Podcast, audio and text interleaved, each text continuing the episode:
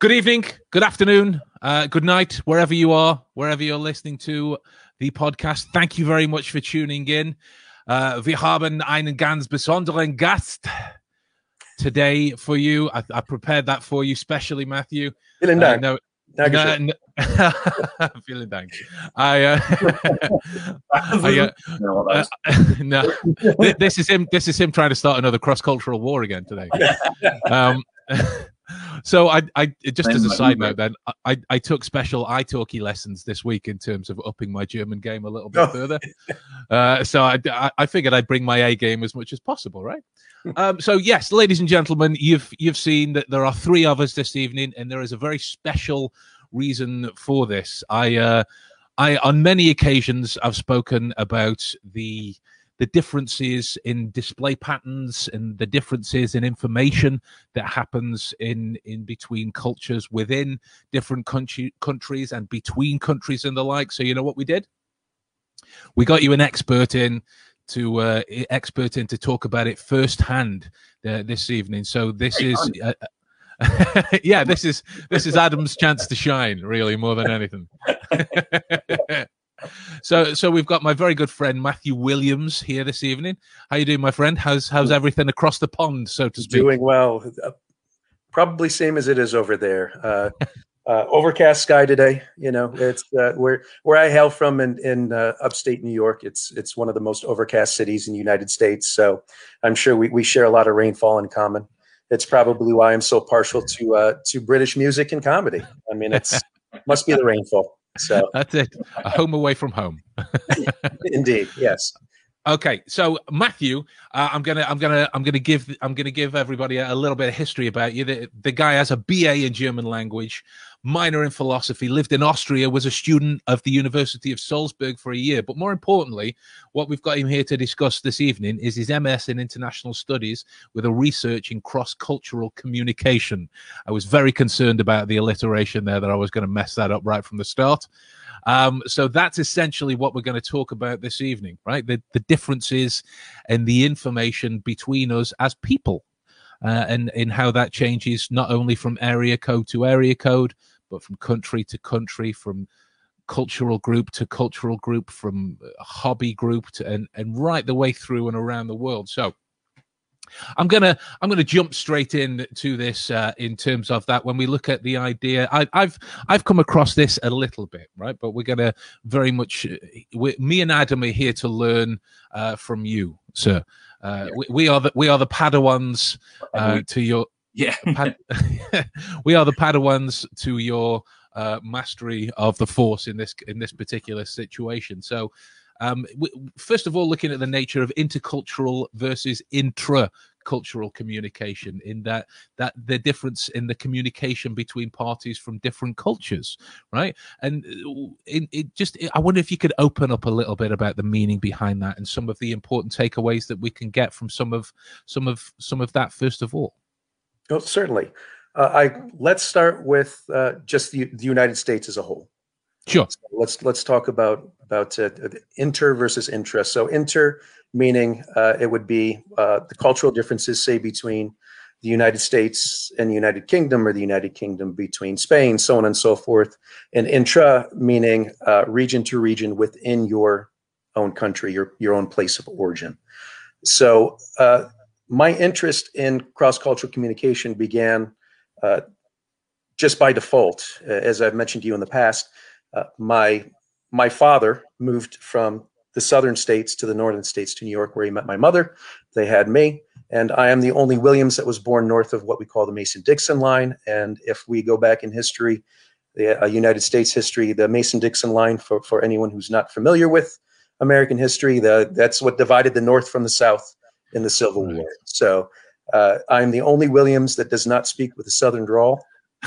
Um, so, uh, and during summers, I would I would uh, spend summers down south with with my father and his family, and from a very early age, there was just a, a, complete difference of pacing, a difference in uh, verbal communication, sentence structure, uh, concept of time, and so there was an adjustment even for for someone who was young kind of going back and forth between these two cultures, even though I'd spend a week, a week to two months there during summers, Hmm.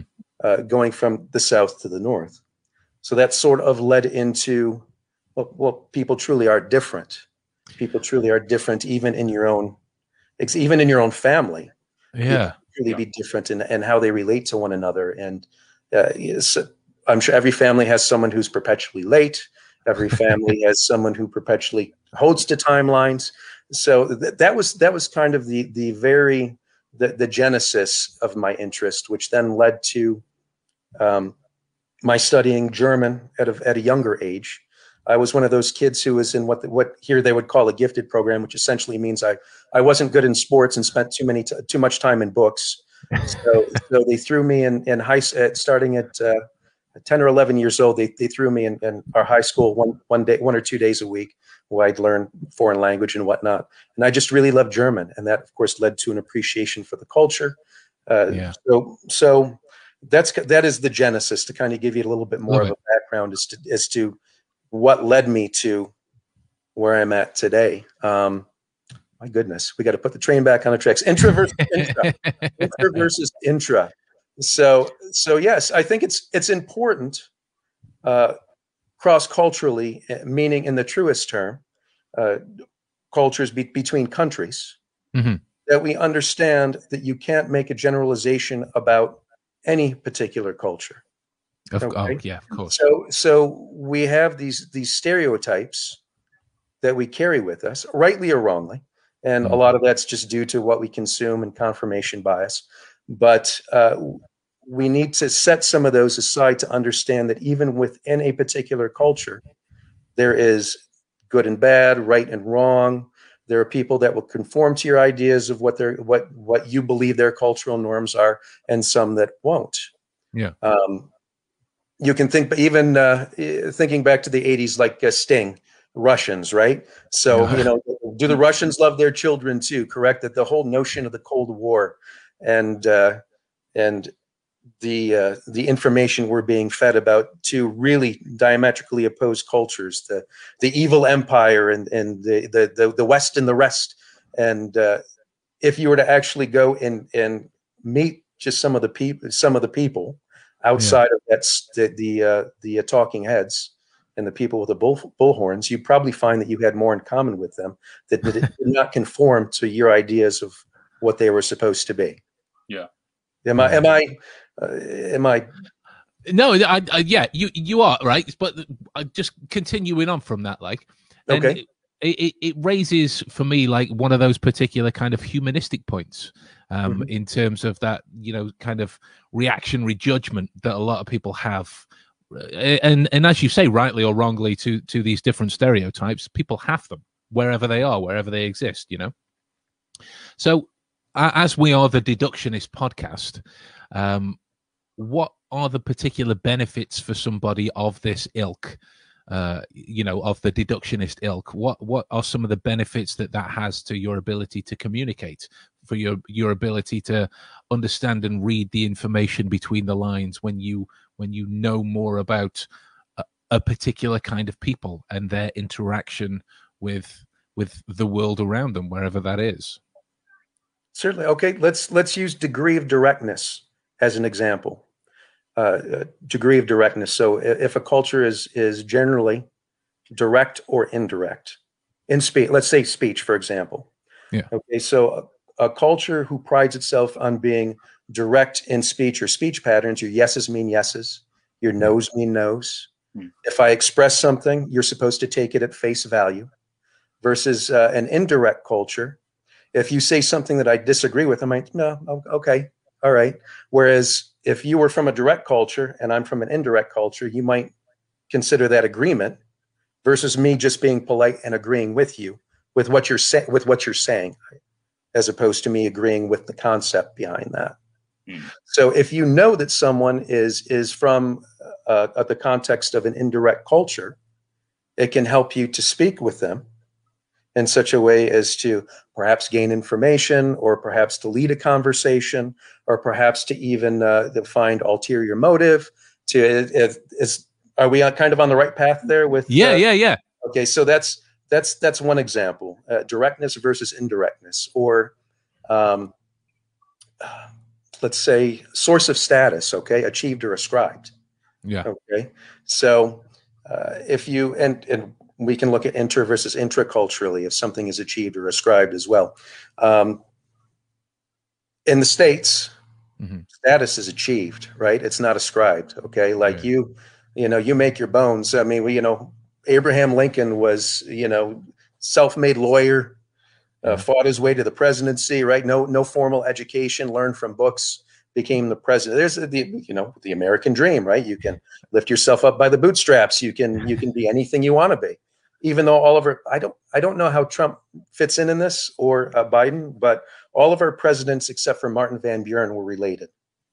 Like if you look at their their uh, genealogical history, Martin Van Buren was was from of Dutch origins, but all of our other presidents up into Obama were all related in some way, shape, or form. Wow. So, so anyway, you can pull yourself up by your bootstraps. You can become president, but you know it's it's still it's still a bit of a, a bit of a cabal, I guess. so, uh, getting back on track, those source of status. So, uh, if if I want to irritate someone, We've all been there. I do. I do it to him on a daily basis.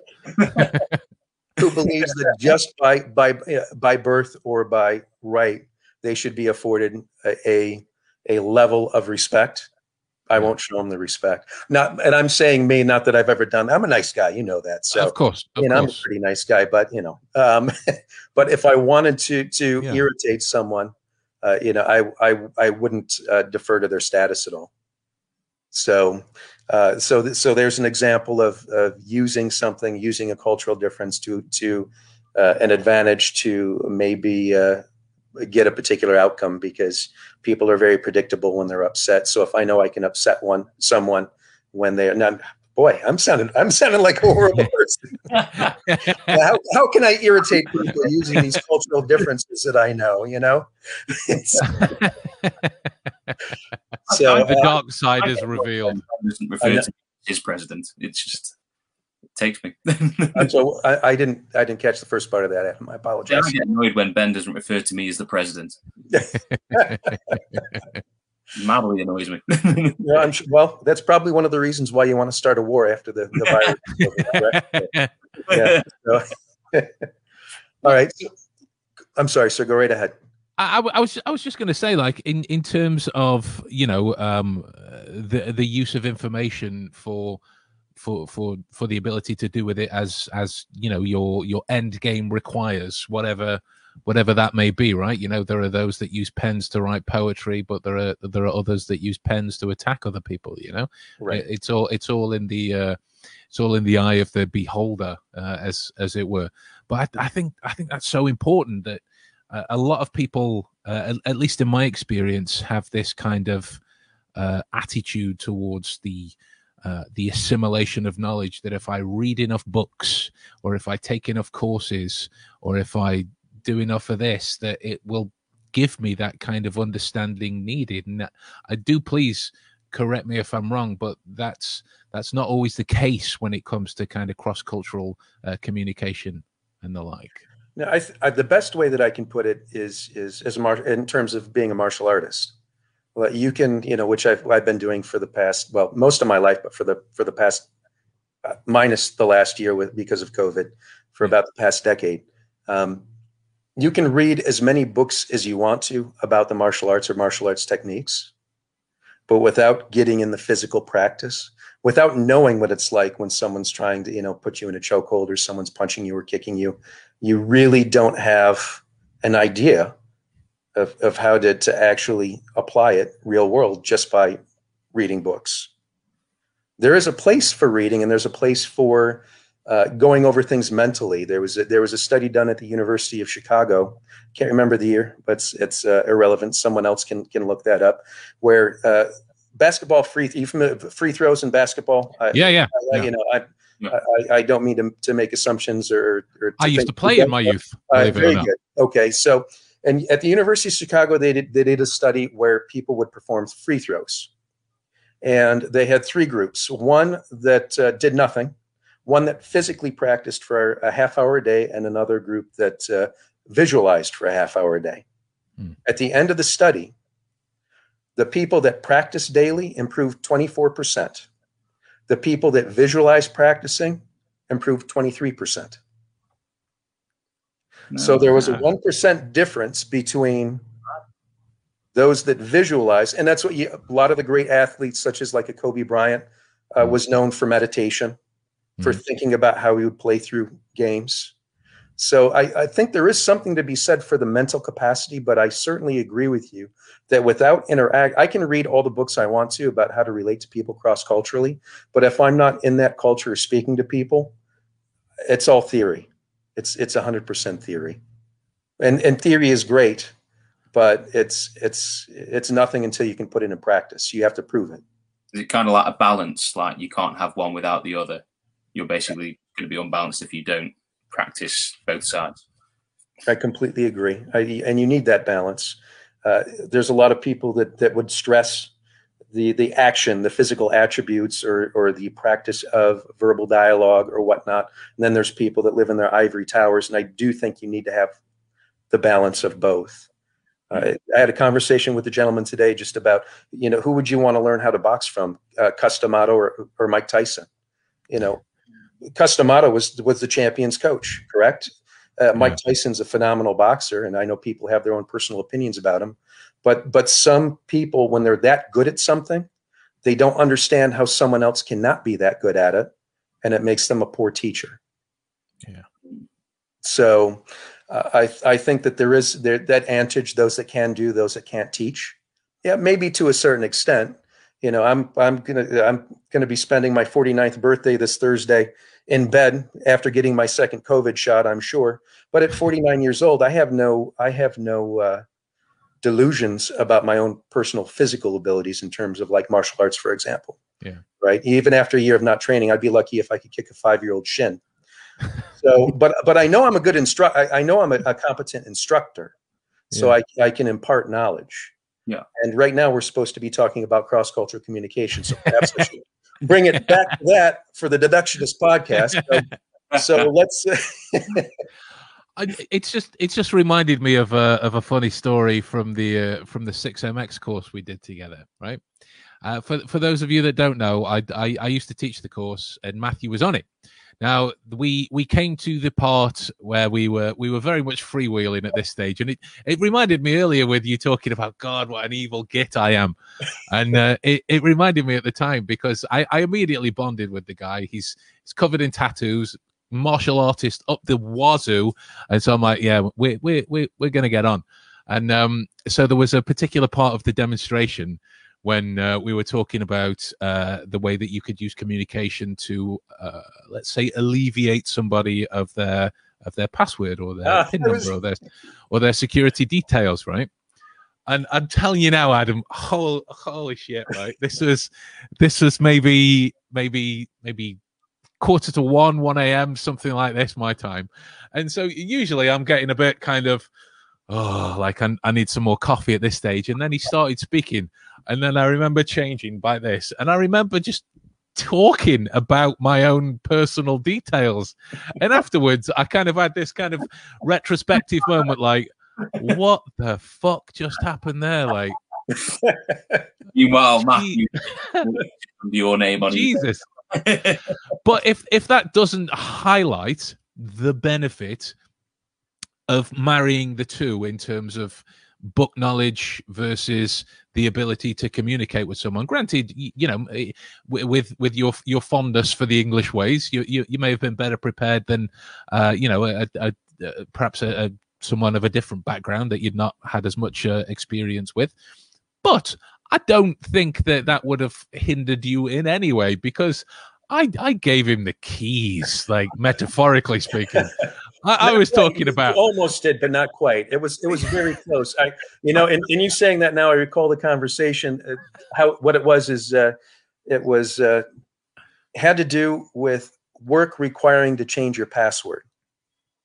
That was That that was was, the beginning of the conversation. So uh, I'm going to try and keep this short so that we don't uh, chase some of the viewers away. But but what it was was you know you- you're indignant about work having to change your password. So I started with the whole idea, and it was very much a misdirect. You know, they don't trust us. You know, don't they think I'm smart enough? And then I completely switched gears to you, knowing that you're Sherlockian. I was like, well, for me, all my passwords are quotes, and I use the first letter of each of the quotes and capitalize the nouns. And if I'm really being tricky, I'll do it in German, you know, and I'll capitalize the nouns. And I'm like, so, so do you do you have a favorite passage in a Sherlock book? Like, what's your favorite Holmesian story? Do you is that something that you? And so that that was how that particular. I remember. Yeah, that.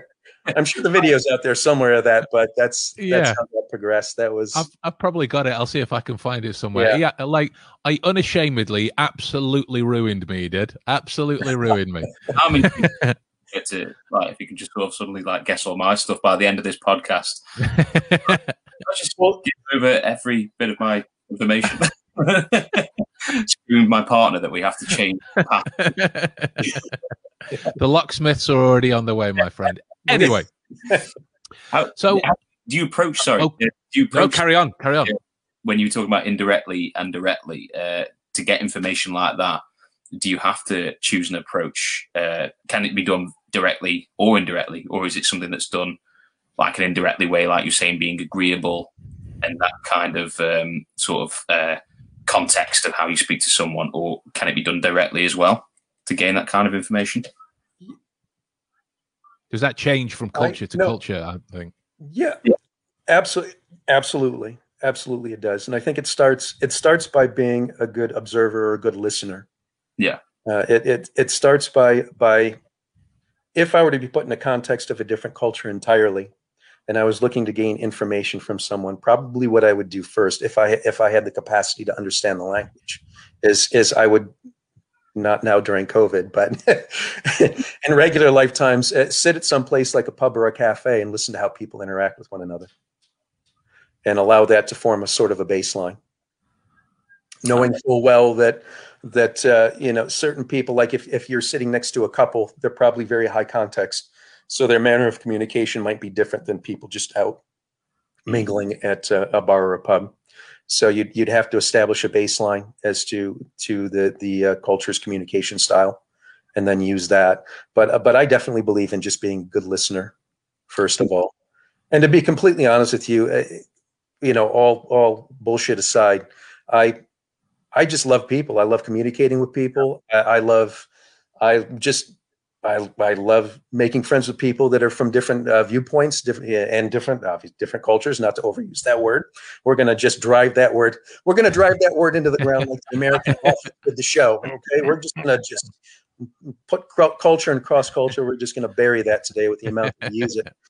But uh, in all honesty, everything that I that I do, like if I were to have like some sort of a mission statement for me personally, it would be to be a diplomat, a bridge builder, to help people understand one another because we we certainly live in a time where Mm. people are unwilling are unable to understand one another. It, there's so much dissension and conflict where it doesn't have to be because the amount of and you'd think in this day and age of of all the information we have at our fingertips but there's so much confirmation bias happening that people are have have become unwilling to even broach the idea of of seeing the value and where someone else stands you know, they're, they're, they're just because someone has one idea that they dislike, they dis and mm-hmm. one idea that they dislike. And I'm not saying you know, that that some ideas are wrong and you shouldn't discount a relationship someone based upon a single idea. Because you know, if I were to say to you, you know, I want to have my own cult and have a Jonestown, that's one idea that you shouldn't get on board with, right?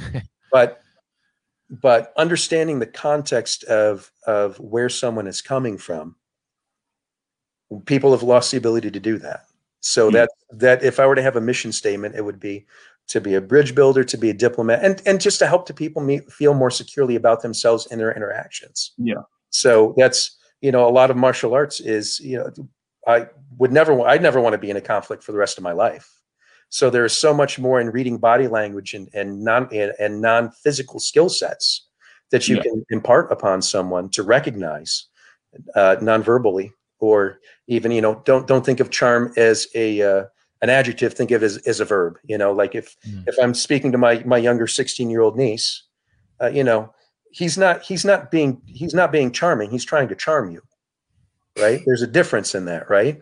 Like you, you're you're he's using he's using particular linguistics to to not that I would use the term linguistics with her. She would probably laugh at me. But uh, he he's he's using something in order to get a desired outcome. That's something that I might say to her, if you know, as an example. So it's it's providing people with skill sets to to to uh, help understand each one another and to uh, to feel safe. Yeah.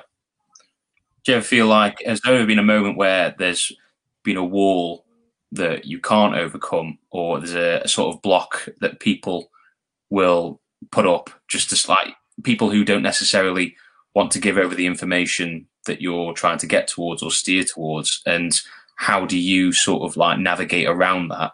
Or if it went the other way how do you deal with not getting that information if you get what i mean?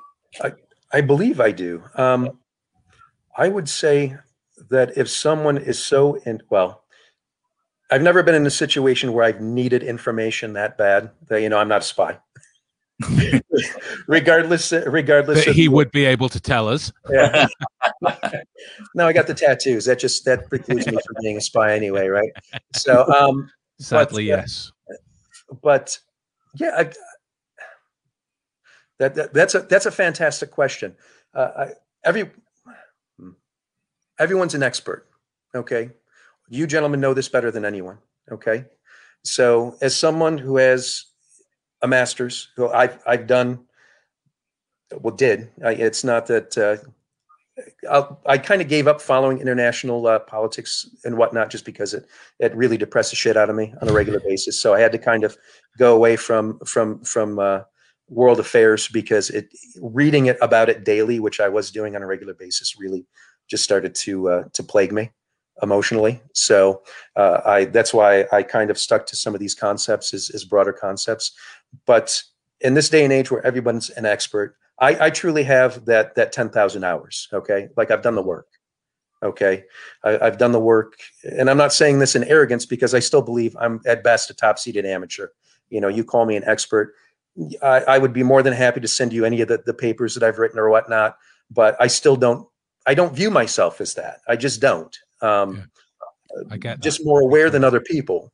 But you have someone who who might uh, look up a single article on mm-hmm. a, a, website about a particular topic, and that's their be all end all truth. Hmm. They've spent uh, maybe five minutes if they haven't scrolled fast, and you know, depending on how fast they can scroll through an article about a, a particular topic. Yeah, and that's their information. That's all that they have. So when it comes to people like that, I, I quite simply, if if I can't if I can't reason with them, if if they're not willing to at least entertain the notion, personally, I'd rather be called a hypocrite than than say that I've never changed my mind. Yeah, I, you know, I'd much rather someone say, "Well, you used to think like this. You're a hypocrite because you used to think or do this." Well, well that's fine, but yeah. as new information presents itself, mm. I need to assimilate that into my life so that I can make better decisions. I'm not going to double down. You know, it's that. Uh, you know the, the, the people that consistently pay for gym memberships they never the sunken cost syndrome right? So that's what it's called the sunken cost syndrome where you know if you know if if if i you know if i cancel my gym membership that i paid for for five years and i've never used it means that it was all worth nothing. So it's the same it's the same with people that have professed something a belief an opinion. They consistently double down the milgram experiment. So once again if if i if I stop, if I change my mind now, it means that everything that I've done before this is also incorrect, which may or may not be true. But I'd much rather I'd much rather uh, be adaptable to change. So to make another short story long, I'm sorry, we Ben, we were I, I, have like a million talking points that we haven't even touched on yet. But Mate, people have met me, then they know my sentences are like four thousand words long. You you carry on, fill your boots. You're you're you're very Dickinsonian. That's true, correct? You get paid by the word. Is that how we're doing here? It was the best of times. It was the worst of times, right? So, uh, so with, with and I, Adam, in all honesty, with people like that, you have to understand, and and we we all have family members like this. I'm sure that you can't convince them of anything. So why bother? Why bother? Why why bother?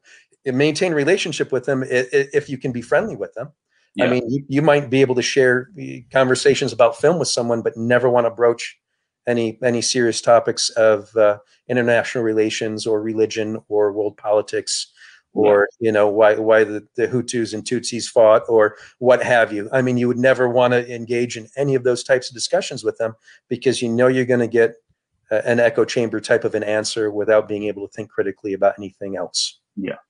So uh, maybe I answered your question. Yeah, yeah. so I, I, oh, go on, sorry. No, no, no, we're about to be so incredibly British. Oh no, please. Oh no, I just. Oh my word, I'm so I'm so painfully polite. Oh no, what's up?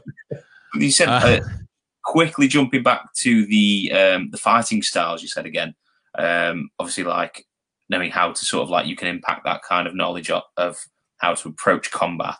But when we were talking before about different cultural groups, uh, is there a difference in um, someone like a cultural group who would study martial arts and a different cultural group than that studying martial arts? Do you think there's a different sort of type of um, combat between them? That's a great question, and I would say I don't necessarily. I think the motives for people studying are different culturally. Yeah, I think the motives are different. I don't necessarily. You can think that one culture you could say that one culture is more apt to study a martial art than another, hmm. uh, because it seems like uh, every culture ha- you know, capoeira in Brazil, mm. uh, uh, Brazilian jiu-jitsu versus traditional jiu-jitsu, Aikido, Aikido jiu-jitsu, uh, Israeli Krav Maga, uh, Muay Thai. It seems like there, there are a lot of cultures that just develop their own. The, the French have one that was developed on boats. What, what's was that Savate? Savate, yes. Yeah. So it's it seems like every culture develop, and of course, you guys just have your SAS. So, I mean, I'm sure that they have their own fantastic style as well. So, um, they want a zip line. so, so I, I think that I, I, I think that you have to look at the reason, and I think within each culture, you would find people that have different reasons for studying martial arts. Hmm. Some for self-defense, someone more combatively to to participate in uh, mixed martial arts uh, some people just for physical development, some people for the discipline, some people to challenge themselves physically and to gain flexibility. Uh, there's so I, I don't necessarily you think that you could say that there was one cultural group that's more apt to study a martial art than another. Okay. Do, do you think it's possible then to recognize somebody from within a particular group by how they move within that martial art? So, like uh, uh, a, a Western boxer versus uh, somebody from Mexico that boxes or or or in the like does does that have any any grounding in that area in your opinion or experience and I don't claim to be an expert in this either at all. Once again, maybe a top-seeded amateur at best, but yeah, I would I would think so. I, I I think that you can. I think that there is a difference in the way that certain martial artists move, or within combative situations, that they approach their objective. And I'm not necessarily talking about street fights, but uh, mm-hmm. the great John Danaher, who's one of the, the, the greatest practitioners of jujitsu, you know, he has four his four rules, and Yuki he's said this time and time again. And in in my lineage, it would be Renzo Gracie, John Danaher, Brian Glick, my instructor, than me. So that's that's the lineage of of my jujitsu instruction. So that's kind of the the uh, the, you know my my instructor uh, Jeff Scarlatta, mm. one of my greatest mentors, greatest friends uh, I'll, I'll definitely give him a, a, public shout out as well. He's he's fantastic. But um, but John Danaher, uh, you know, in th- the rules of jujitsu, number one, take the fight to the ground. Step two, yeah. pass the dangerous legs. Step yeah. three, move from a series of positions where you can gain better advantage for striking or submission. And step four, apply the submission. So someone who is a jujitsu pra- practitioner wants to take the fight to a ground as opposed to someone who who you know might be a boxer who might have no experience whatsoever on the ground at all. Hmm. So you might see a, what they call a shift in level for for for a, a combatant who might be a jujitsu practitioner who uh, shifting their level, meaning you know maybe going in for a leg takedown or something like that to take the fight to the ground. All right. Amazing. So we are just so far off the original. I'm just I'm bringing it back. I'm I've, I've found the lasso. I'm bringing it back. I'm bringing it back. Um, when when I first started looking into this kind of um uh, way of life. You know, when it when it comes to the uh, the the huge differences that there are uh, across cultures. There's the word again. Um, in in terms of try, trying to gain some knowledge without not necessarily having the the chance at exposure you know. Covid obviously gets in the way nowadays but for for our younger viewers and uh, people listening you know when i first started i was i was 14 I, I, wasn't i wasn't allowed out to the bottom of my street without my parents knowing you know. I, I couldn't go off and go talk to the local people at the uh, at the chinese restaurant or anything like that. So i was stuck with books for a while. And and one of the things that came out particularly with this topic is there are a a number of um, of details. Like you look at things like uh, the the Speech Act with uh, with uh, locution, uh, illocution, and perlocution that take these great kind of pains and a number of like 24 letter words going around to try and gain that kind of understanding and it's it's a tough read at times to get information that is really quite significant mm-hmm. so in the terms of sort of taking advantage uh, of that. Uh, could you give us a brief rundown of what they are in simplest kind of layman's terms and their relevance to what we do as people readers? Absolutely, for sure. All right. So I'd like to start out by saying that whenever I have a discussion with someone, I always try to assume that they have the best of intentions. So uh, whenever engaging in a conversation with someone, specifically someone from a different culture, a different background, I always assume that they're not trying to to be offensive or insulting. Mm. And generally, when people are, you can tell. When mm. people are trying to dig at you, you can tell. But in, in so that we'll we'll lay that as, as kind of the, the, the framework that that uh, in any discussion that you have with someone, assume that they have the best of intentions. Uh, in getting with the Speech Act, locution, illocution, perlocution Locution is, is essentially sentence structure. It's the meaning of the language if you were to look them up in Webster's. It's a subject, verb, predicate, or, or whatever your basic speech patterns are in the language that you're speaking. Locution is what I mean when I'm saying it, or I'm sorry, illocution is what I think I mean when I'm saying it, and perlocution is how you th- you receive that, what you mm-hmm. think that I mean when I'm saying it.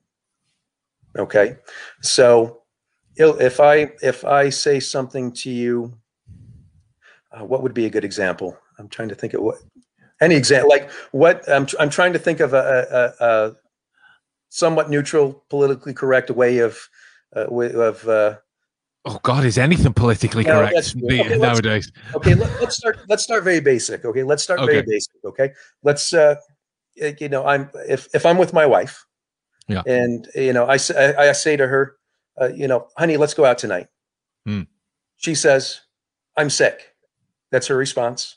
Mm-hmm. And then I say, I'll make you some soup. So think of those three sentences. Let's go out tonight.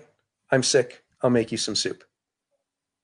If if someone from outer space were to come and view that exchange, not knowing the language structure, those three sentences really have nothing to do with, with each other unless you understand the context behind it. So her illocution to me, I'm sick. I understand that is I need to do something. Right. So I yeah. my perlocution is I need to make her soup, and that's my response. Does that make yes. sense? Yes. Okay. It- so so that's you know the locution is just your general structure right and the only the only thing that i can think of is is uh, you know in, in terms of linguistics in general is what I spoke with you about. One of my one of my favorite. that's another thing I thought about the the uh, Rule Britannia era of the mid '90s.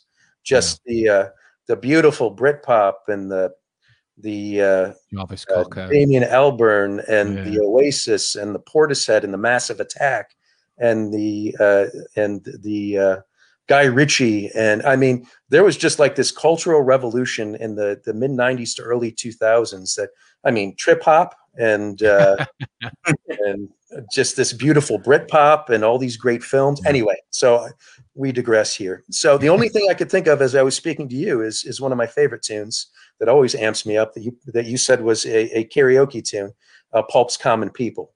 I love that. I love that song. I love it. So once again, saying "smoke a fag." you know, smoke a fag and play some pool, right? Yeah. You know, th- th- that would have a completely different context depending on who you're speaking to in the states. Okay, so Quite disastrous knowing the context, right? You you could get yourself in a little into a lot of trouble without knowing, you know, you know that you know, fag being a c- cigarette versus a pejorative term for a homosexual.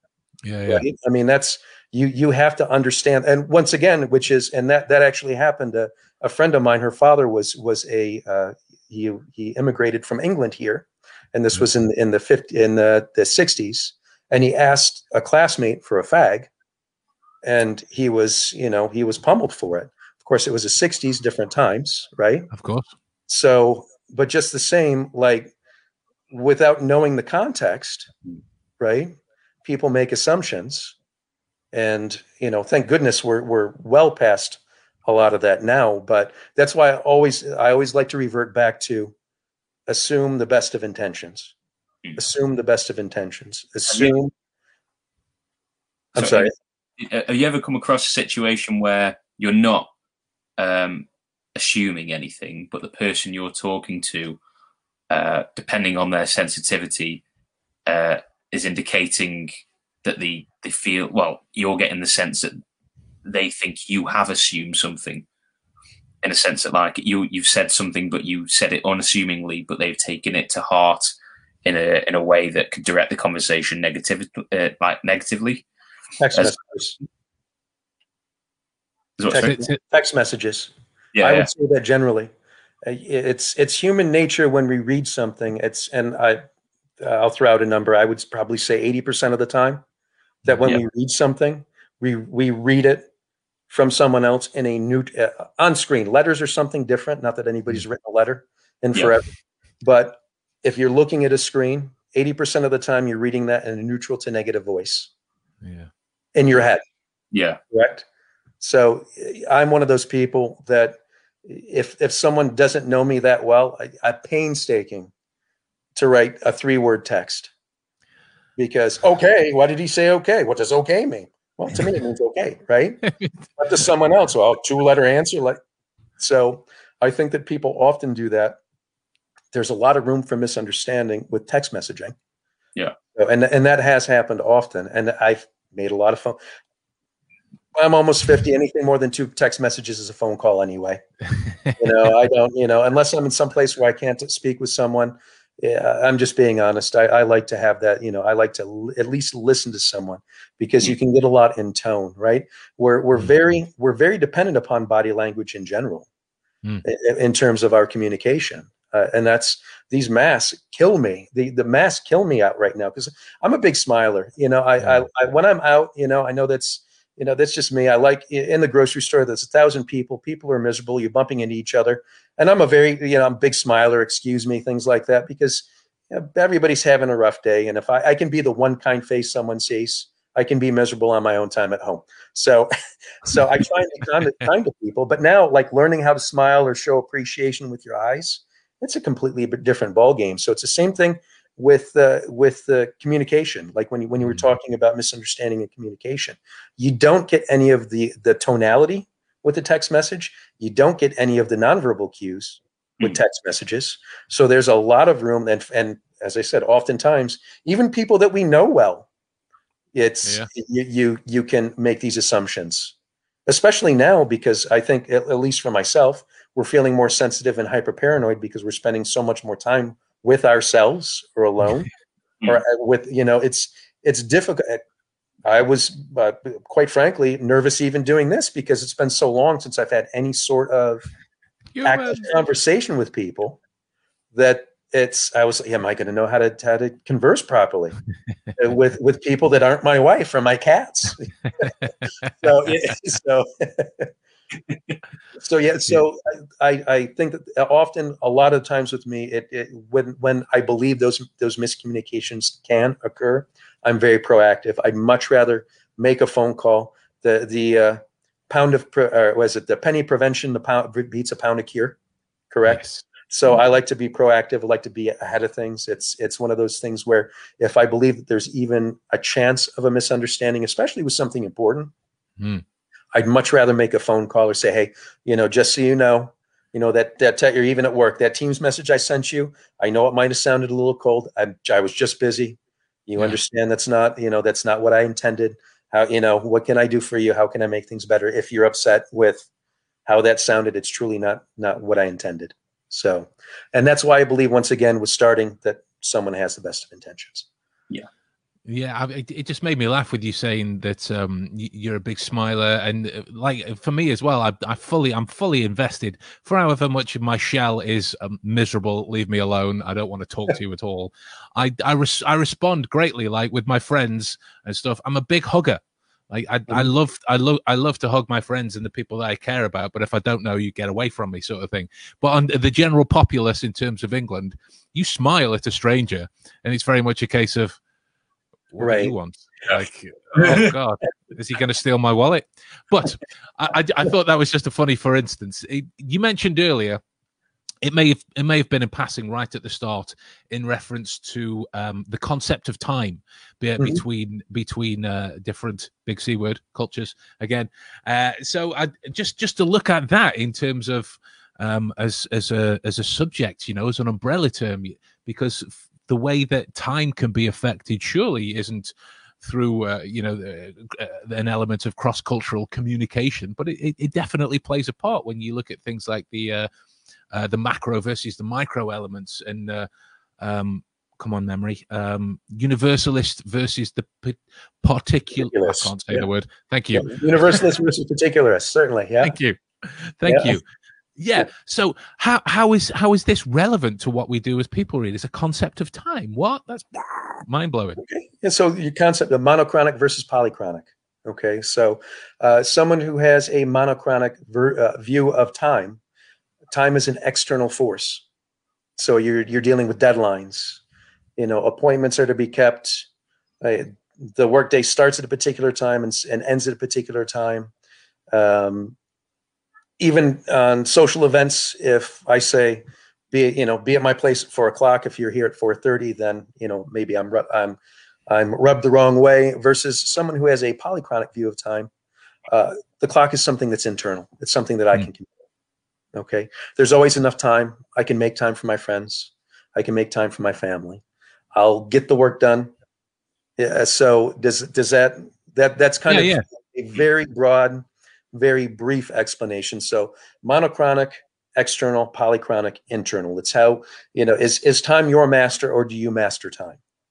And I'm a big believer in in keeping appointments. Right, like you can't run a martial arts class if if if you start a class at five o'clock and someone shows up at five thirty. Well, you you know you're at the end of the class, right? Yeah. Like you you you in certain instances, much like when we talk about uh, knowledge versus execution, Hmm.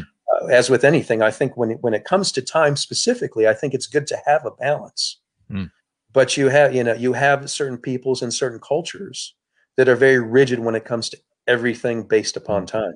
Time is that external force, Hmm. and I think there is a place for that. But I also think that you have a have to have a little grace with people and with certain situations because of circumstance to to uh, to bend time to your will. Mm. Yeah. Well, Why why do you think that differs particularly from culture to culture and not just the way that people develop their own opinions around that in the same way that and and I, I'm by no means condemning an entire culture to this, but I've got four friends from the same country and they're all the same.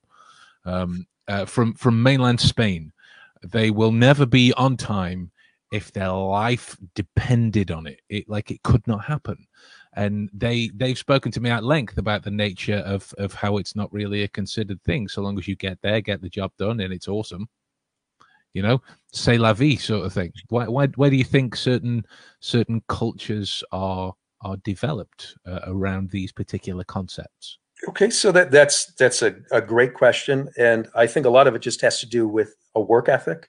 Hmm. So, which which is another another one of those things that uh, it was on that that list that that list of the handwritten list that I sent you. So, if you attitudes or towards work, right, achievement versus quality of life. Hmm. Okay, so for some people, they they keep the deadlines, they keep to work schedules or whatnot because they're looking to climb a corporate ladder, they're looking to gain recognition. Versus other people, the work, what they do for employment, is a means so that they can enjoy their life more. Hmm.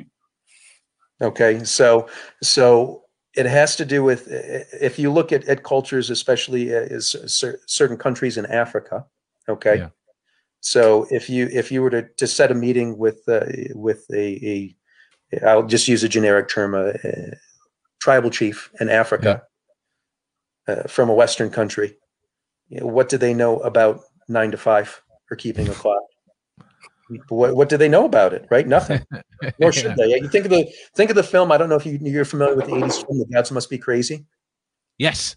Okay, so the gods must be crazy. I highly recommend that. The coke, uh, the gentleman in the airplane throws the coke, coke bottle out of the airplane that lands in in this rural Africa in this tribe, and then where they've had no possessions or whatnot, they start fighting over this Coke bottle because it can be used to, you know, flatten the, the, the pelts or whatever they're using. And then, of course, our protagonist has to go and throw it off the end of the earth. And he goes to this cliff, which really looks like the ends of the earth to throw the Coke bottle off of, right? So you have this culture that has absolutely no concept of a workday or nine to five or the, the schedule that we keep. And I'm, I'm not saying that uh, in Spain that they don't, but their work days are much longer. They have their siesta. Yeah. Their shops are open much later. I remember uh, living in Austria, right? Everything mm-hmm. closed at five. This was 91. Of course, things could be entirely different now, 91, 92. So, but everything closed at five. And then during Lent on Thursdays, things were open till eight. And that was a big deal, right?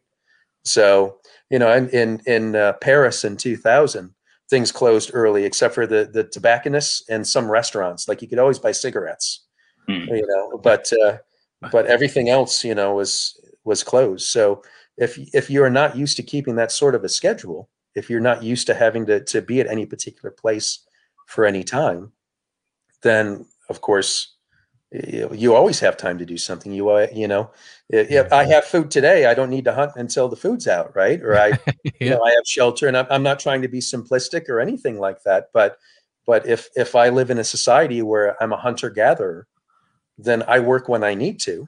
Yeah. Versus we're we're all kind of plugged in to the matrix here right now, you know, doing our nine to five or whatnot. So, which at some point we should have a conversation about films in 1999 we really oh. should, but that'll be, you know, we have well, to. I can talk funny, about that. Funny you should mention that, right? Because uh, uh, yeah, me, me and Adam, like we, we we have certain like pop culture references where we'll we sort of illustrate a particular point that we're talking about by talking about films and and TV. But we hope that's actually the axis of every conversation. It is. It is. One one of the first things I um I, I said to Adam was a phone call between flats asking him for film titles. But less like before we even really knew each other's names, I just knew what he did for a degree. So I tell me about this film, dude. And then uh, anyway, that's that. I digress. But when we look at the the restrictions of um of COVID and the like for learning and education and exposure um towards different cultures and understanding the information between between the two and and how they um interact between each other, like when I'm teaching uh, security personnel about situational awareness and the response to mindset, I always, always encourage them to watch Roadhouse. Always, always encourage them to watch Roadhouse because, like, there's a particular scene in there, and I'm, I'm sure you'll remember it, uh, Matthew. I'm, uh, have you seen Roadhouse, dude? Absolutely yes, of course. So the, there's a there's a scene where um, uh, Patrick Swayze is talking to the new crew that he's just taken over, and then, then they're talking about like, um, so what if this guy does this? Be nice. So what if this guy does this? Be nice. What if he calls your mother a whore? Patrick Swayze turns around and goes, "Is she?" and uh, to me, that was kind of the, the greatest sort of bing light bulb moment in terms of mindset development that there is. My point being that in terms of this kind of um, relationship that communication can have and how it can change from area to area can be understood in this way. And I know we've spoken about it at length, but I'm going to bring it up now. The Office. Okay. There we go. The, the Office. Office and the many different versions therein. Obviously, you know, um, Ricky Gervais likes to talk about the fact that Brit- Britain came first, you know. Um, but it, it is about the fact that uh, the Germans the Germans stole his idea with Stromberg, which they, they said was something completely different. To his reply was, "Oh, look at that! The Germans trying to take something that didn't belong to them." so not like Great Britain ever did that. What, what was it called? The Great British Empire? Great yeah, the, the, sun Empire? never sets in the British Empire. Is that not it just uh, you know sun never sets? You know we're you know the, the, movie Mortdecai, Johnny Depp still referring to America as the colonies. You know, love that movie yeah. by the way. I don't know why it gets such horror. It's like got a like a, a two on Rotten Tomatoes. Yeah. I think it's hilarious. I just anyway. Brilliant. I've gone down in cool points with everybody on this, and I, I just use the word "cool," which you know, I've just my my IMDb rating has just gone down. So let's go back to the office now. yes. So, in, in in terms of um, your understanding of the benefits that the observation of this can have from from a legitimate standpoint, right? From a, a legitimate understanding that the differences between the two that that can provide. What's been your experience of that? Uh, are we going to speak specifically just a UK US kind of comparison, or like if you, it, the more you can bring in? Okay. So. Yeah, I think that one of the fundamental differences between the UK and the US office is just optimism versus pessimism. Okay. So if you if you look at the and here this is where I'll have to get my sheets. I'll start getting names confused. I think it was uh it's Tim and Dawn. I think that's that's uh that's the the the UK version that the uh, secretary and the salesperson and Jim and Pam for the US. So Tim and Dawn, mm-hmm. Martin Freeman and the actress whose name I can't remember and then uh, Jim and Pam. Okay. So in the UK, the office, it seems like the Tim and Dawn are just very settled in their roles. Mm. Dawn is seems very con- content to be a, a receptionist, mm. and uh, Tim lives with his parents, so he does has no direction, no clue. He's just you know, the, just the, uh, the the salesman. It's and no no real aspirations. Uh, okay, let's let's even back this up a little further. How Adam, how far are you into the office? You said you're are you past season five yet? I am past season five. Okay, very good. Okay, so the UK, and I love this about UK shows in general. It's it's two seasons of six episodes and a Christmas special. That seems to be kind of a UK formula. Okay, whether you look at extras and or The Office, it's it's two seasons, Christmas special. We're we're out. Okay, it's a rarity when when shows last longer. You know, Mighty Boosh three seasons, right? but Spaced two seasons. Okay, so, uh, IT Crowd four seasons, and then the, the fifth season's really a movie. But digressing again, digressing. Um, so the culmination of the the UK office is Tim and Dawn get together, right? She ditches the, the the warehouse guy. They get together, you know, and they're happily ever after as probably you know, just just being together. Okay, so the U.S. office nine seasons.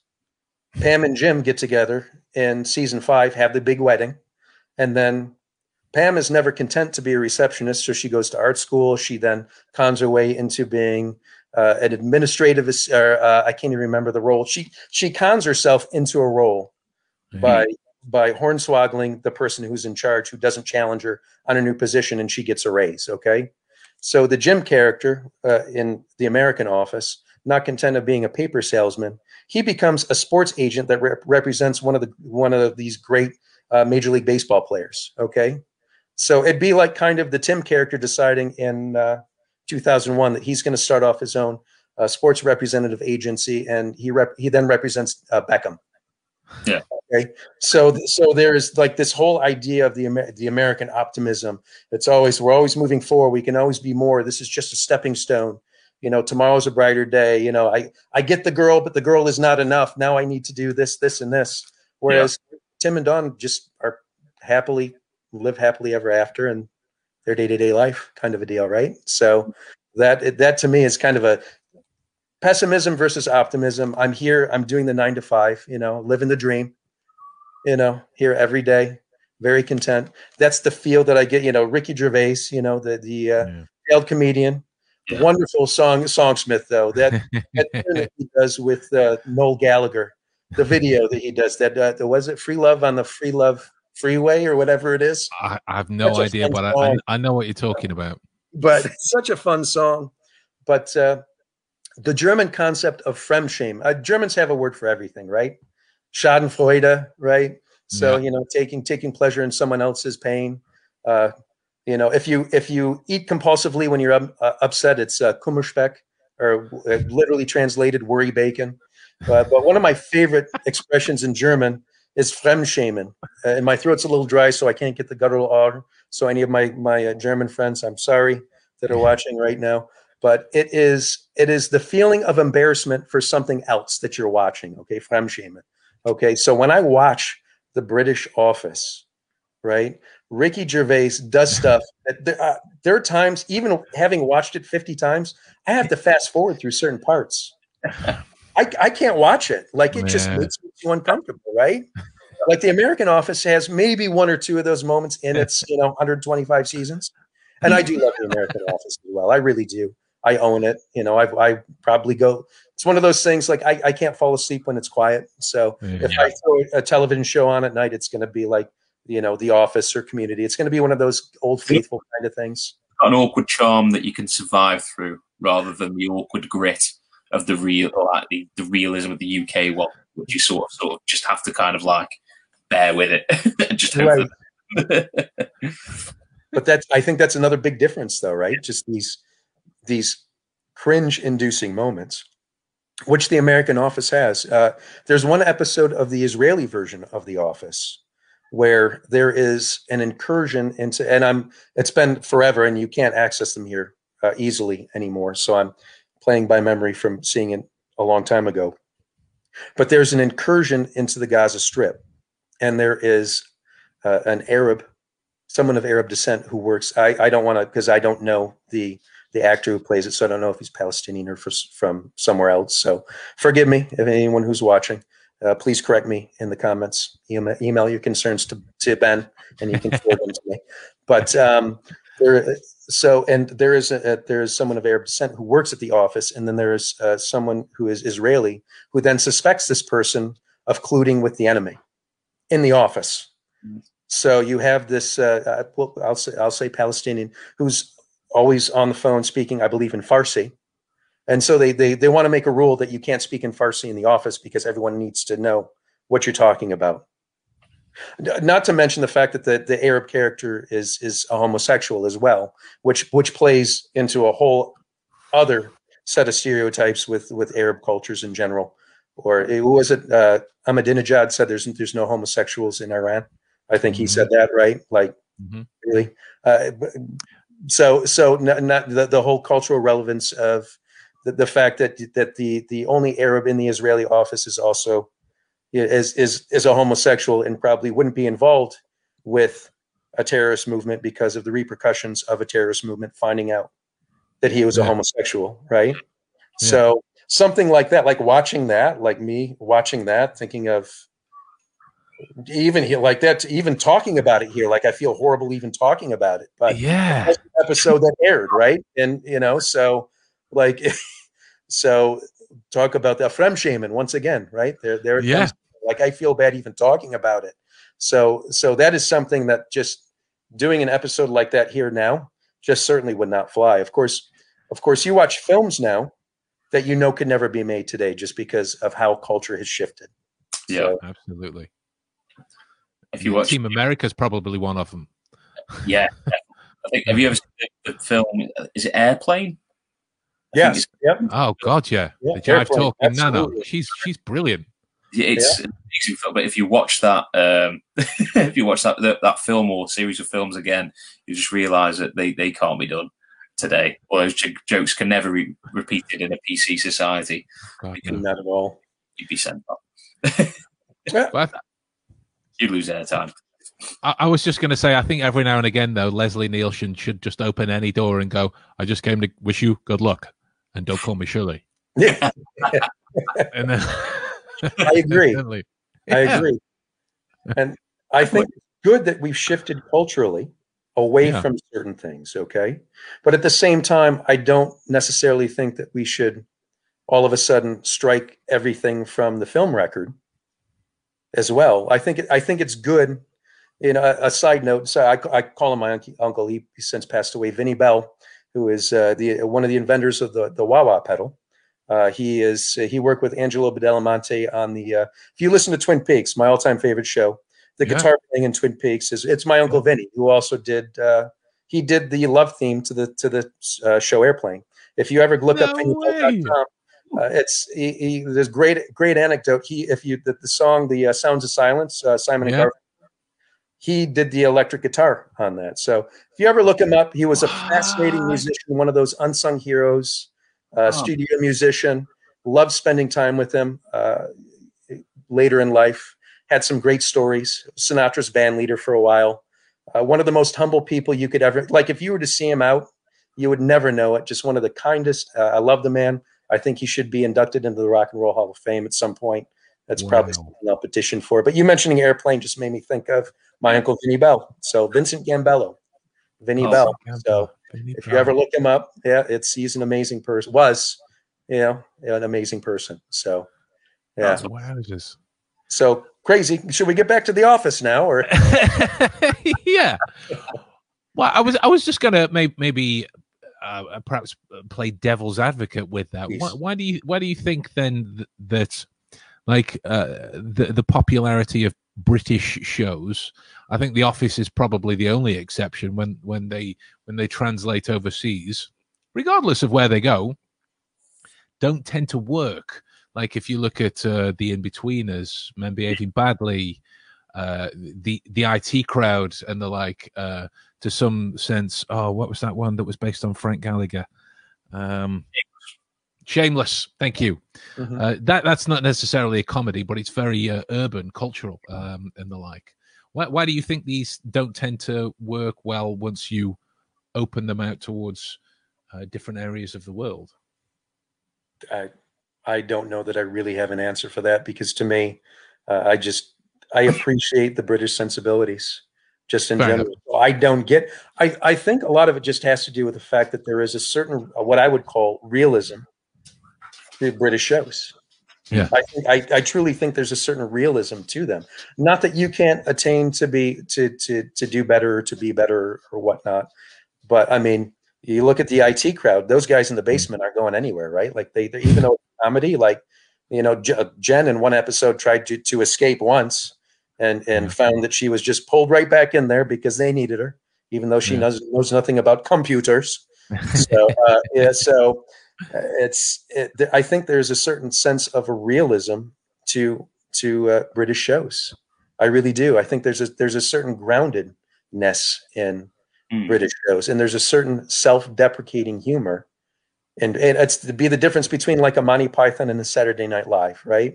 Yeah. It's it's there. There's there's just a certain type of humor uh, that doesn't necessarily translate well to at least to American audiences, Mm. and and we do like to beat something to death anyway. We really do. We like more different, faster, funnier. You know, well, you know, now now that Jim and Pam are together, he does have to become a, a sports agent now. So, Yeah. whereas to me, to me, there, there, there's there's certainly not a realism to that. There just isn't. Uh, there's this, uh, you know, this this mentality that of, uh, and maybe we could talk about balance again between U.S. UK sensibilities, right? This whole follow your dreams, you can be whatever you want to be, right? Like like you have, I don't even know how many kids here that play, you know, basketball or football, American football, excuse me, and and. Uh, in high school uh, that that think they're going to be the next uh, you know the next uh, Michael Jordan and the percentage of pe- you know follow your dreams follow your dreams. Well yeah maybe but have a backup plan right? Yeah. like uh, uh, I think that maybe in you know Morrissey we hate it when our friends become successful right? Great tune right? Fantastic song.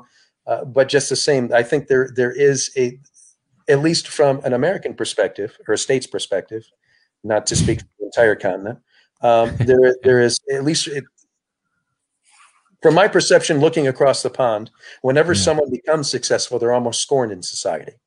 Very whereas here we, we want to celebrate success and for people trying to be better to a certain extent. There is a law of diminishing returns and a tipping point. When people have become too successful specifically when it comes to music or culture here then it's just it's just not good anymore. I was going to use the word cool again but then i would go into the negative ratings in my imdb profile. So uh, then there is once again that law of diminishing re- returns where you know as soon as as soon as everybody knows something it's it's no longer it's no longer uh, culturally relevant. Then we have to learn or go on to someone else someone new someone different. But i think we want we want to celebrate people's successes. We want to see success stories here because then we can live vicariously through them. Hmm. as opposed to uh, tearing down someone for being better well you know, it's the the, the Japanese saying the hair that the uh, the the the nail that sticks out gets hammered down. Yeah.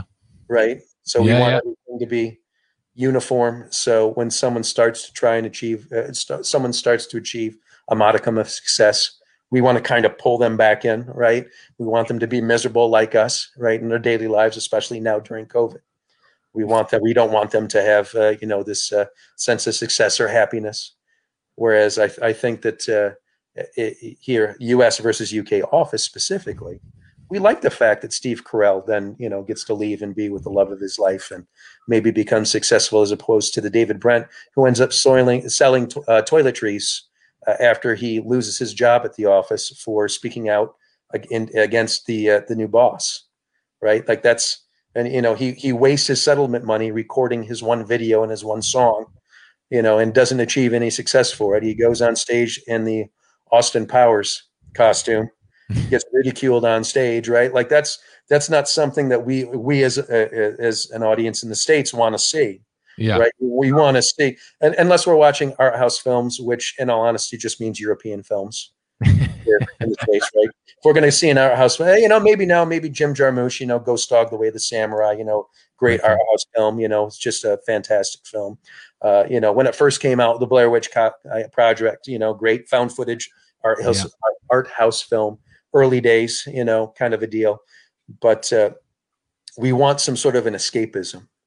Yeah. But I, I don't even know that I can say that anymore because uh, at one point you could say that uh, man looked at the uh, front page of the newspaper to view man's tragedies and man looked at the sports page to view man's triumphs, right? Yeah.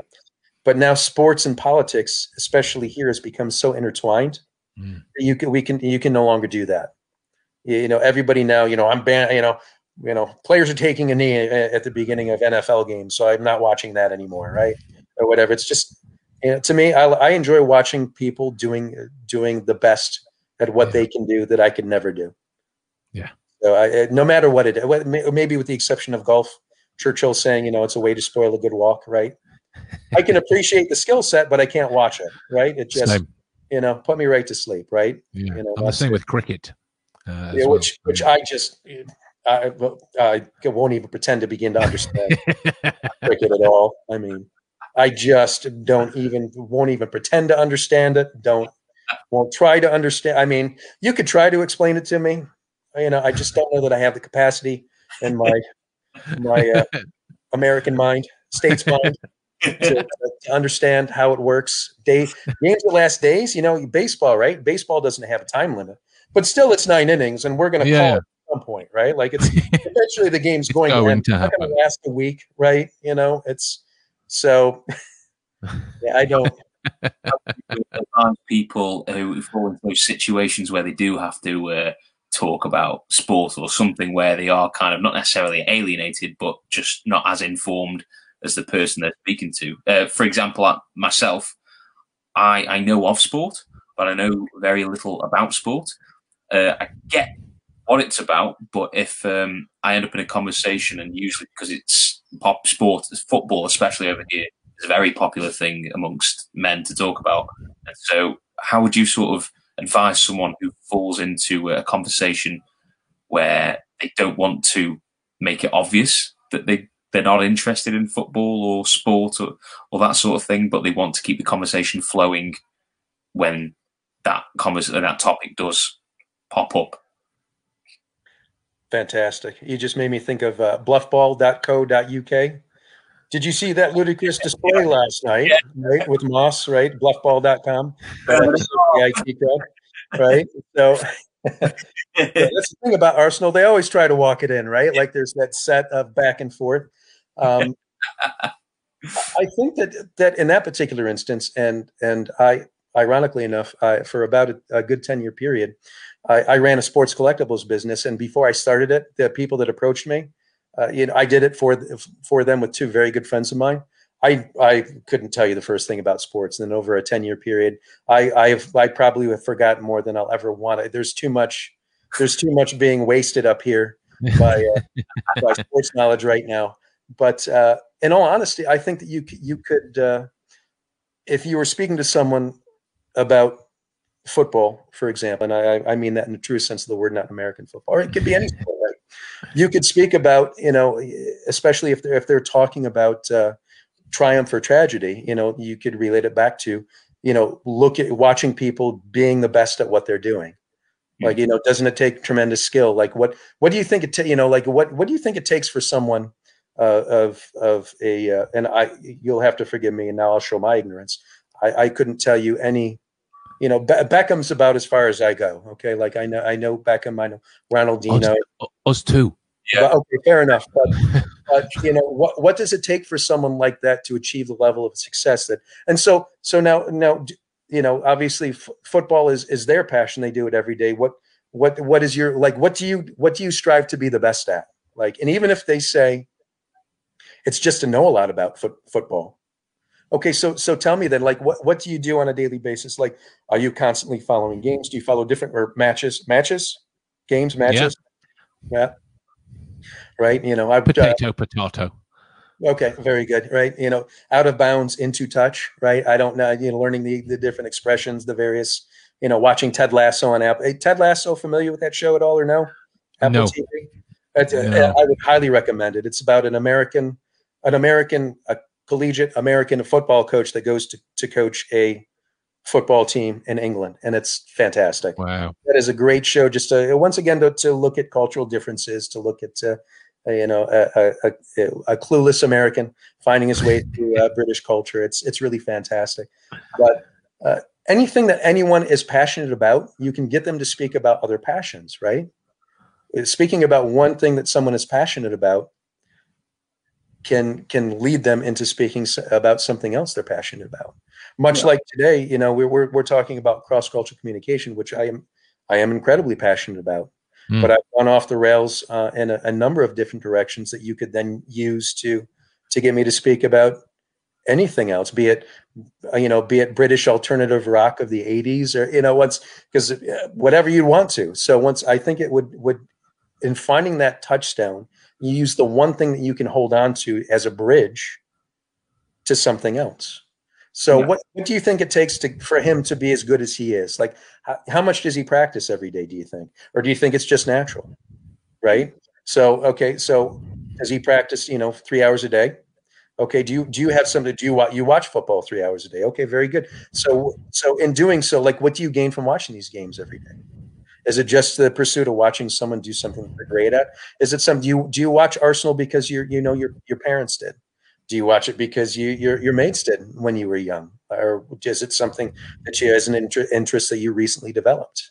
Uh, when you and your when you and your mates are out watching arsenal do you find yourself watching the game? Or like for me for example i i, I enjoy baseball. I enjoy a million times more being in the south bronx watching a yankees game at yankee stadium. To me there is an experience of being in the south bronx at yankee stadium because it is a social event. It really is a social event with people. You know having your $15 hot dogs and $25 heinekens. And but it you're it's your the social interaction with the crowd that you're with. And then when something exciting happens it pulls you all together to the game. Mm. It's really to me it's it's about social interaction the game is serving as a backdrop so you could say when you're out with your mates at, at the pub watching and i'm using arsenal as an example i don't know you know i know arsenal man u man city uh vinnie jones i think played for uh chelsea i believe that famous photo of of vinnie jones grabbing He the other would guy's grab back. it. Yeah, yeah, I would, yeah. I would, lo- I would love to have an autograph photo of that. I love Jones, by the way. I, I just think, you know, I mean, Bullet Tooth Tony, right? Uh, Big Chris, right? The character. Great film. I, I just, I think he's just so phenomenal in, in those roles. He plays those, those roles so well. And, and by all accounts as well, he's like, anecdotes from Guy Ritchie, he's one of the nicest guys in the world too, which you, you wouldn't think of that. But uh, pulling back now, putting the train back, someone, is the football match something that is in the background so that you and your mates can have conversations about other things, or do you find yourselves all involved in the match? All right. And if you and your mates are having other conversations, what do you guys talk about? Do you just talk about work for the day? Do you talk about, you know, what you're going to do on the weekend? Like what what do you like what do you speak about? So so it's it's using that as kind of the pivot point or the backdrop leading into other topics of conversation. Mm. And then you could in turn might be able to learn more as well if you're receptive enough to say no i'm just i'm a stats guy. I watch it for the stats all the time. So tell me then so then you know who did uh, you know what tell me some of georgie best's best stats okay? So you know you know ronaldo good uh, Pele better georgie best isn't that the, the saying over there? Something yeah. like that something you know i yeah. know yeah. uh, you know a little bit about uh, so uh, so uh, so using using the culture's football than I know about my own culture's. using this now. well, well, just just He's taking same, right? It's it's being willing, but it's being willing to learn, right? It's being willing to learn. Like in all honesty, especially after working in the sports collectible business for 10 years, when when we when we shuttered the shop in 2013, I had no interest. And and to be honest with you, I'm not a really big sports guy. I like American football because it's one game every Sunday. If the team makes it to the Super Bowl, it's 20 games. It's not a big commitment. You can watch it passively. You know, you get and, and every game matters. So it's one game a week and then you're done. It's not like 116 games of baseball or 84 games of the NBA or so it's it's not a huge commitment. But when we shuttered the doors, the last thing that I wanted to do was talk about, watch, think about any sporting event at all. There was a good i'm in fact even now in 2021 20, i had to look at the calendar down. here 2020 all the days just kind of blend in together. It's that fight club copy of a copy of a copy. Movies in 1999 matrix off, office space fight club all having to do with man's place in uh, the, the, workforce and uh, finding greater meaning. So think go back being john malkovich look at films from 1999 think, think, the, think of the similar uh, themes especially between Fight Club, uh, The Matrix, and Office Space, right? Man's doldrums in work, trying to break free, taking the red pill, doing something different, breaking out of the mold, right? In Fight yeah. Club, right? Yeah. So being hypnotized into something greater in Office Space, yeah. not caring, right? So yeah. anyway, so I say I got I got the 1999 references in there somewhere, right? The films of 1999 but uh, looking at this, knowing that we're in 2021 now, I'm just getting to the point now where I'm starting to be able to really enjoy watching sporting events again. I will never follow it like I used to, or, or have the the, the uh, desire for that. It takes it takes up too much bandwidth mm. right now, and I'd rather take the time in uh, pursuing more things more uh, academic in nature. I guess or something Amazing. more beneficial overall. So, yeah. Amazing. What what other what other coach, counselor, teacher is going to advise you to watch films for a kind of cross culturally communicative education? Right. this is where it's at. So uh, to me, just before we wrap this up, right, one of the biggest takeaways for me personally from this is that, that there appears to be this kind of um, almost uh, overarching opinion of of what it takes to read a person that this means this and personally, I can't stand that view. I can't stand it. it it's it, it's it's very much about this this this humanistic experience and how entangled you want to get in that in order to be able to understand communicate and see this kind of level of information that's there you've got to you've got to get your hands dirty like we spoke about right at the start in terms of understanding through martial arts, right? You've got to you've got to do a class. I always refer to it as uh, learning to swim from your bedroom. you know, every every now and every now and again, you've got to get in the pool. Mm-hmm. Um, so just just it, I'm I'm going to sort of put you on the spot, as as it were. Um, if if you could sum it up uh, in terms of the benefits of understanding uh, cross cultural communication, cross cultural um, body language and the way that different kind of groups of people interact with with each other in terms of the benefit it has for you as a person not just as a people reader but particularly as a person. What might you say in response to that? Uh, i believe that in understanding cross-cultural communication or other cultures it helps you to better understand yourself and your own pre- preconceived notions and biases as well and it, I think that it it helps you if if you begin the pursuit in earnest. I think it helps or or provides a pathway in which you can become more empathetic, and I believe that empathy is is one of the keys to human existence. To be able to put yourself in someone else's spot because we we all relationally we're, we're we we don't know it's cliche and i know it's it sounds very over oversimplistic but we don't know what we don't know Mm. Right? It's the, the the four stages of knowledge. You don't know what you don't know. You know what you don't know. You start to become competent in what what you uh, know and then it's automaticity. It becomes secondhand nature where you don't even think about it anymore. Mm. so until and some people they're just so they're there's just so entrenched in where they live or even with the internet they they never leave the island of of the uh, the maybe the, the square block they live in. Yeah. So it's it's the beginning of understanding that there are people that have other frames of reference that you can connect with and maybe even agree with and grow to appreciate if you're open enough to it.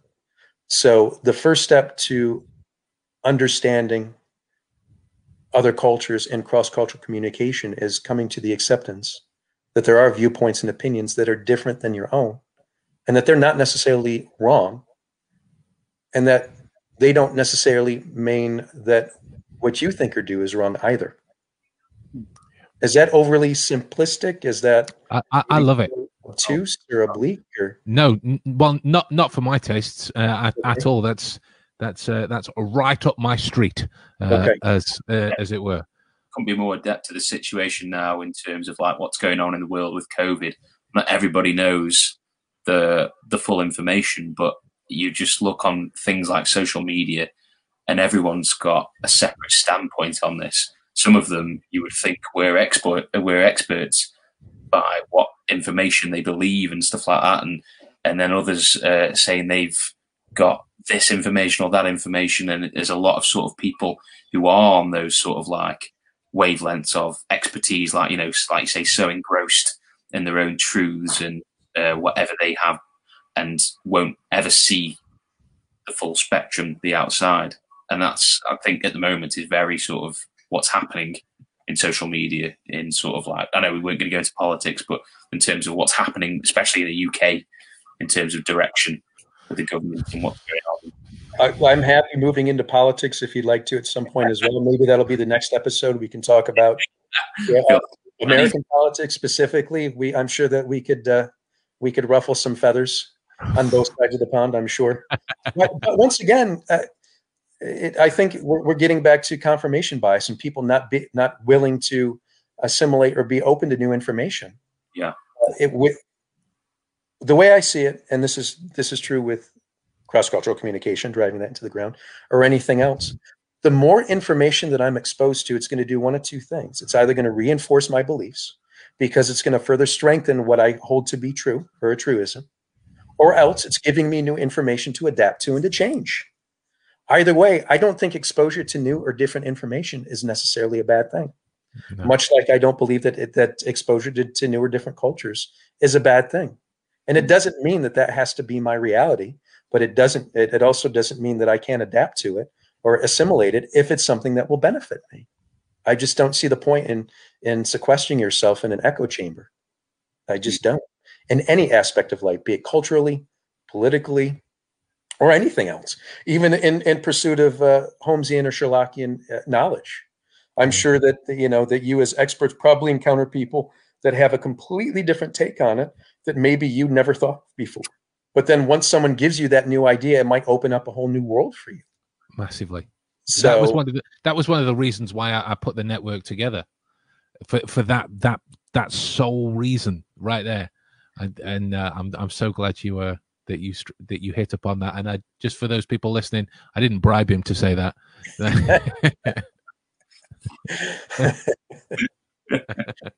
Yeah, we'll, we'll hold to that one for sure. yeah. That, that that I'm going to let everyone know about. Anyway listen my friend it's it's been an absolute joy. And I I can only speak for myself when I say that I could quite happily continue this on into the rest of probably next week uh, at, at this at this stage. To be perfectly honest with you, but what we're going to do um, in terms of this being very much about the uh, the human side of perception when it comes to the level of information that's there, we're going to bring Matthew again for another one and um, dig down uh, in, into the nitty gritty because this is going to benefit you guys immeasurably. So wherever you are, wherever you come across this uh, this particular uh, viewing, be it via the tube of you or out there in the ether on um, uh, uh, Spotify or wherever else you find this. I'm sure it's available somewhere. Someone's probably pirated it somewhere already, for for all I know. Um, all, all, I ask is that you make sure you show Matthew some love and uh, thank him for his time and and his wisdom that is shared. And I, I, don't say that at all to be sycophantic, mate. I say that genuinely because I'm I, am i am completely it. appreciative of it. And uh, so yeah, guys, from uh, from our side, make sure you're getting involved with uh, with Act Two of the Escape game. It's uh, it's getting really tight and really tense now.